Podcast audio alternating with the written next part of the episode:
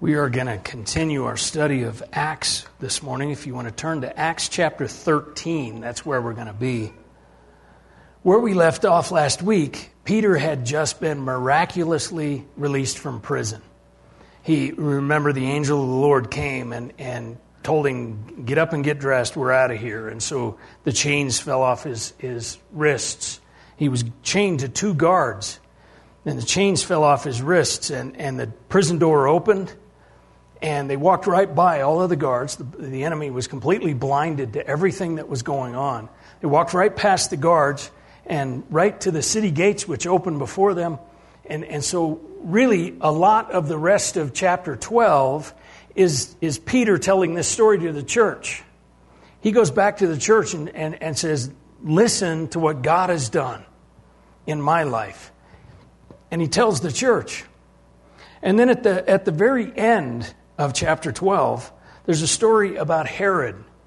Herod goes looking for Peter and can't, he's not there. And so Herod interrogates and then kills the guards that were on duty when Peter got away. So they're slaughtered. Then, then Herod goes on to Caesarea. And, and he goes to Caesarea and puts on his royal robes. He gets all gussied up, as we'd like to say, put, puts on his Sunday go to meetings and, and he gives a speech. Now, in the midst of this speech, the, the, the people are saying, all, uh, the, the, the voice of Herod is the voice of God. And, and so Herod dies in the midst of the speech. An angel of the Lord come and comes and kills him in the midst of the speech. In fact, in verse 23 of chapter 12, it says that the worms ate him and he died. So if you think in pictures like I do, there's your graphic for you. Herod, giving this speech in his royal robes, gets eaten by worms and dies. And so what we have is, is we have we have Paul or Saul, Barnabas, and John Mark that are all then going back to Jerusalem. So that's kind of where we left where we leave off in chapter 12. It says, "But the word of God spread and multiplied, after they had completed their relief mission, Barnabas and Saul returned to Jer- Jerusalem, taking along with them John, who was called Mark. So that's right at the end of chapter 12. So let's pick up in, in chapter 13 of Acts and read just the first three verses. They are here behind me. Now, in the church at Antioch, there were prophets and teachers Barnabas, who, Simeon, who was called Niger. Lucius of Cyrene, Manaen, a close friend of Herod the Tetrarch, and Saul. As they were worshiping the Lord and fasting, the Lord said, Set apart for me Barnabas and Saul for the work to which I have called them. Then, after they had fasted and prayed, they laid hands on them and they sent them off. So let's look at the context here of what's going on. We see when we get to, to Acts chapter 13, we see a dramatic shift. Now, remember, up to this point, it was really all about the, the Jews telling the Jews about the Messiah. But then Peter has this, uh, this encounter with Cornelius and Cornelius' family and friends, and, and these Gentiles receive the Lord. And so now it is going beyond the Jews. So, what we see in chapter 13 is the spread of the gospel from the Jewish areas to the rest of the world. You remember in, in, in Acts chapter 1, verse 8, it says, Jesus told them, you, you will receive the Holy Spirit when the, you will receive power when the Holy Spirit comes on you, and you will be my witnesses in Jerusalem and in all Judea and Samaria and to the ends of the earth. And so we have literally seen that process. We've seen the gospel spread in Jerusalem by Peter and John. We've seen it then go to Judea by Peter, and then Samaria by Philip, eh, with Peter following him. Now the gospel is going to go to the ends of the earth. So we have Paul, Barnabas, and Mark.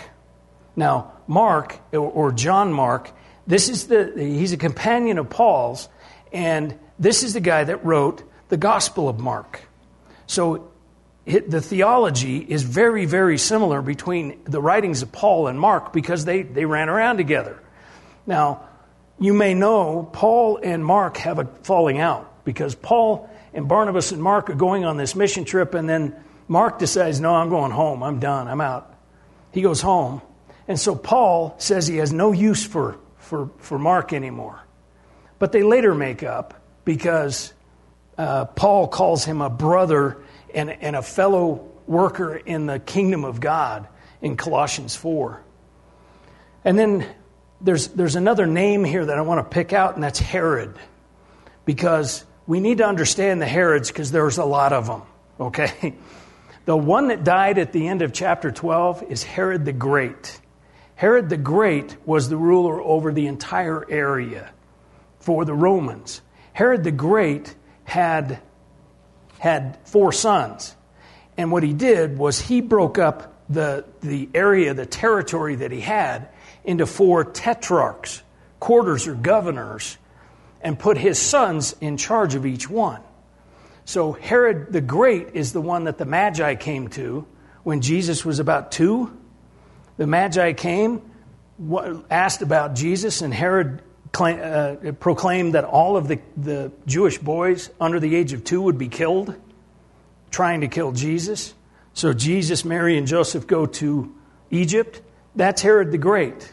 That's the one that's eaten by worms and dies during his speech in Caesarea pretty cool. I have to admit, I like it. Now, what we have here is Herod the Tetrarch. Now, a tetrarch is a governor, and so this is Herod Antipas. This is Herod the Great's son. This is the Herod that had John the Baptist beheaded. He was uh, trying to uh, trying to get the attention of a of a woman, and so he had John the Baptist's head chopped off to get the attention of this woman. That, uh, this is the Herod we're talking about. Herod Antipas.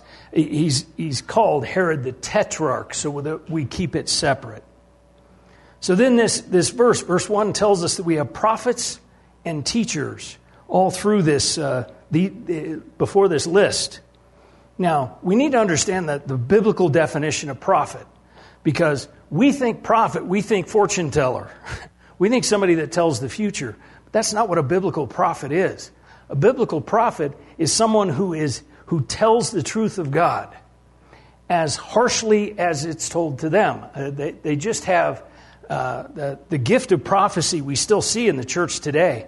And usually these people are thought to have no mercy or compassion because they simply tell what God says. They have such a commitment to what God says that there's no room for discussion. It, God said it, that settles it. We still have this, this uh, gift of prophecy in the church today. Then we also have teachers, and, and the gift of teaching is also still a gift that we see in the church today. And this is just someone who can explain what God says so that it's understandable. So we have prophets and teachers, and, and quite often these two gifts go together.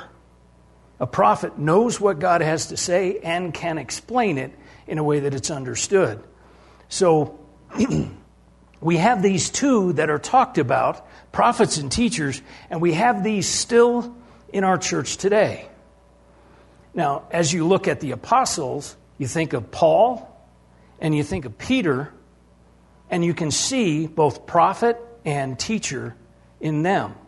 Because Peter proclaims the word of God, and then he follows Philip through Samaria, teaching them, teaching them what Philip had told them about the gospel.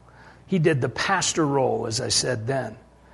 And then uh, with Paul, we, as soon as he has his encounter with Jesus, Paul is then explaining what, who the Messiah is to everyone. So we see prophet and teacher in Saul or, or Paul and in Peter. So let's talk about the rest of the players that are here in, in verses 1 through 3. First one is Barnabas. Now, Barnabas has, his name is pretty much synonymous with encouragement, isn't it? We all know Barnabas as the encourager. We still have this gift in the church today as well. Those who are who encourage and, and we call them Barnabases because Barnabas is just synonymous with encouragement. He encouraged Paul to go on the mission trips. He encouraged Paul to take John Mark with him. And then when Paul and, and John, uh, John Mark have a falling out, and Paul says, I have no use for this guy, Barnabas encourages Paul to, to give Mark a second chance. And Mark becomes a great missionary with Paul because Barnabas encouraged that relationship to happen. So Barnabas is the first one listed. Now, as a side note, I guess, many biblical scholars make the case that Barnabas is the writer of the, the book of Hebrews. Now, the book of Hebrews, we think of it as Paul, but it specifically says in chapter 2 that, that the, the writer of Hebrews heard the gospel from those who heard it from Jesus. And Paul heard it directly from Jesus. So we know it's not Paul. But as somebody who is like Paul, who ran around with Paul enough to, to speak like Paul, who was Jewish and knew the rituals and, and traditions and those kind of things, and came to Christ through the apostles. So the case for Barnabas being the writer of Hebrews is pretty strong. It's a pretty good case. Now, the next guy listed is Simeon, who is also called Niger. Niger is the, the Latin word for dark skin. So he's probably a black man, and he's probably from North Africa, uh, Cyrene area. And he may actually be, we don't know too much about these guys except what we can pick up from other scripture. Uh, Simon, who is called Niger, um, in, in Acts chapter 2, when the Holy Spirit comes on the day of Pentecost, there's a group of, of men from Cyrene, it says, who received the Holy Spirit and who uh, saw all of the works of the Holy Spirit on the day of Pentecost. Simon, Simon or Simeon is probably there. Now, there is also in, in three of the Gospels, there's the story of the man, Simon the Cyrene, who carries the cross of Jesus the last part of the way. So this may be the same guy, Simon or Simeon uh, of Cyrene. So, Cyrene is uh, the reason I say North Africa, Cyrene is basically Libya today. So, it's that North African area of Libya. So, we have Simeon or Simon, who is called Niger. Then we have Lucius of Cyrene, obviously another one from, from North Africa. And Lucius is probably one of the ones in, in chapter 11. There's a group of men who, after finding out that Peter had, had gotten the gospel to the Gentiles, there's a group of men that take off and head to the Gentiles in Antioch to, to show them the gospel, to spread the gospel there. Lucius is probably that one of those. So he's probably one of the founding members of the church in Antioch. Then we have Manaen, who is a friend of Herod the Tetrarch. Now, this word friend, it's really, uh, friend isn't a good translation because it's much closer than that. It's almost brother or stepbrother. It's quite likely that Manaen and Herod the Tetrarch grew up together. They, they grew up in the same house, perhaps, because this word is also used for stepbrother. So, so Manaen would have had social status and power because he not only knew the governor, but he literally grew up in the house of Herod the Great. So he would have had great status, he would have had great power. And then we have Saul. We know this guy, right? We know Saul. We also we call him Paul.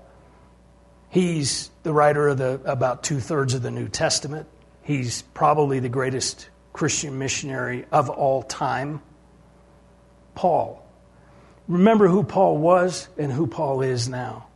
Paul is being commissioned here as a missionary for the Christian church, the same Christian church that he was the chief persecutor for when he was a Pharisee. Now he's being commissioned as a missionary for this church. So they receive the call to send. The Holy Spirit speaks to all of these believers in Antioch and tells them to set Saul and Barnabas aside for this work. Now, at the time that they get this message from God, they're worshiping and fasting. Now, this is a powerful combination because worship seeks the face of God. And, and fasting seeks the hand of God. We're looking for mo- the movement of God in fasting. So in, in, in worship and fasting, we're seeking God to move. We're seeking what the will of God is and, what, and, and, and we're looking for God to move. And that's exactly what happens. God moves. He tells them, Saul and Barnabas, I got jobs for them. I'm sending them. Set them apart for me. Now, I, I, I want to point out here that the church obeys the call of God here because it's easy as a church to think, well, we need those gifts here, right? Who doesn't want a great encourager and a great teacher in our church, right? So we could just, uh, could we ignore the call of God here and, and just keep these guys? Because think of the great ministry that could be done in Jerusalem by these guys. That's not what the church does. The church obeys God. The church must do the will of God. And so they do. They set them apart and pray with them worship and fast and pray and fast again, lay hands on them and send them. This is the, the, the, privilege of the church. The privilege of the church is to recognize the call of God on someone's life and, and promote it and send them. And that's what they do. But what I want you to see is that God has a call on your life as well. Think about as we have studied our way through Acts, we have seen so many different people come to Christ, and then what do they do? They're baptized and they go spread the gospel. They use the gifts they've been given to spread the gospel. They immediately start serving the church and start spreading the gospel. Every single one of them. You know, in, in Corinthians, Paul is very clear that each and every believer in Christ is given spiritual gifts. You may be a teacher, you may be a prophet, you may be an encourager, you may be an, a, a, someone who, who enjoys serving. All of these are gifts meant to be used in the church to spread the gospel. That's, uh, that's what the pattern that we see all through the book of Acts. And so I have to ask you are you using your gifts to spread the gospel? Because you've heard me say it many times from this platform, but I'll say it again. The gifts of God, all that God has given you, eh, they're not meant to just be consumed, they are meant to be conveyed. You are loved in order to be loving. You are forgiven in order to be forgiving. You are given mercy in order to be merciful. You're given grace in order to be gracious. All of these gifts of God are meant to be consumed by you and then conveyed. That's what these guys did. That's what Paul or Saul and Barnabas and Mark did. That's what this church in Antioch did. That's what we do. We use the gifts we've been given to spread the gospel. So I ask you again are you using what God has given you to spread the gospel, to serve Him and His church and spread the gospel. I'm going to ask that you bow your heads for a moment. Because this is the only, this is the question. First of all, do you know Christ? Do you have the gifts of the Holy Spirit by a relationship with Jesus Christ? Because you can have a relationship with Him starting right now. It's as simple as a prayer. And it just, it just acknowledges that, that, that we have sin. God, I have sin in my life. I have done things wrong. I've said things wrong. I've thought things wrong. And I know the Bible calls that sin. But I trust that Jesus died in my place on that cross to give me forgiveness, to give me grace. And so I ask you to forgive me for my sin. Not because of anything I could ever do, but because of Jesus' finished work on the cross. And I ask you to come into my life. Grant me these gifts that I might tell others. Grant me love that I might be loving. Grant me forgiveness so I can be forgiving. Grant me grace that I might be gracious. If you prayed that prayer for the first time this morning, you need to let somebody know. Elbow me, elbow your neighbor, and let them know. Come and let me know. Maybe this morning you know Christ, but you are not engaged in, in spreading the gospel with the gifts you've been given. Will you right now, between you and God, commit to using what He's given you for His glory.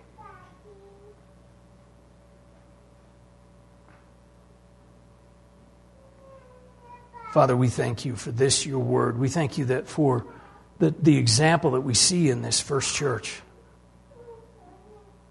And we thank you that you've given us everything we need to tell others who you are and what you've done. remind us of the commitment we make. In Jesus' name, amen. Stand with us. We're going to close by singing, Lord, I Need You.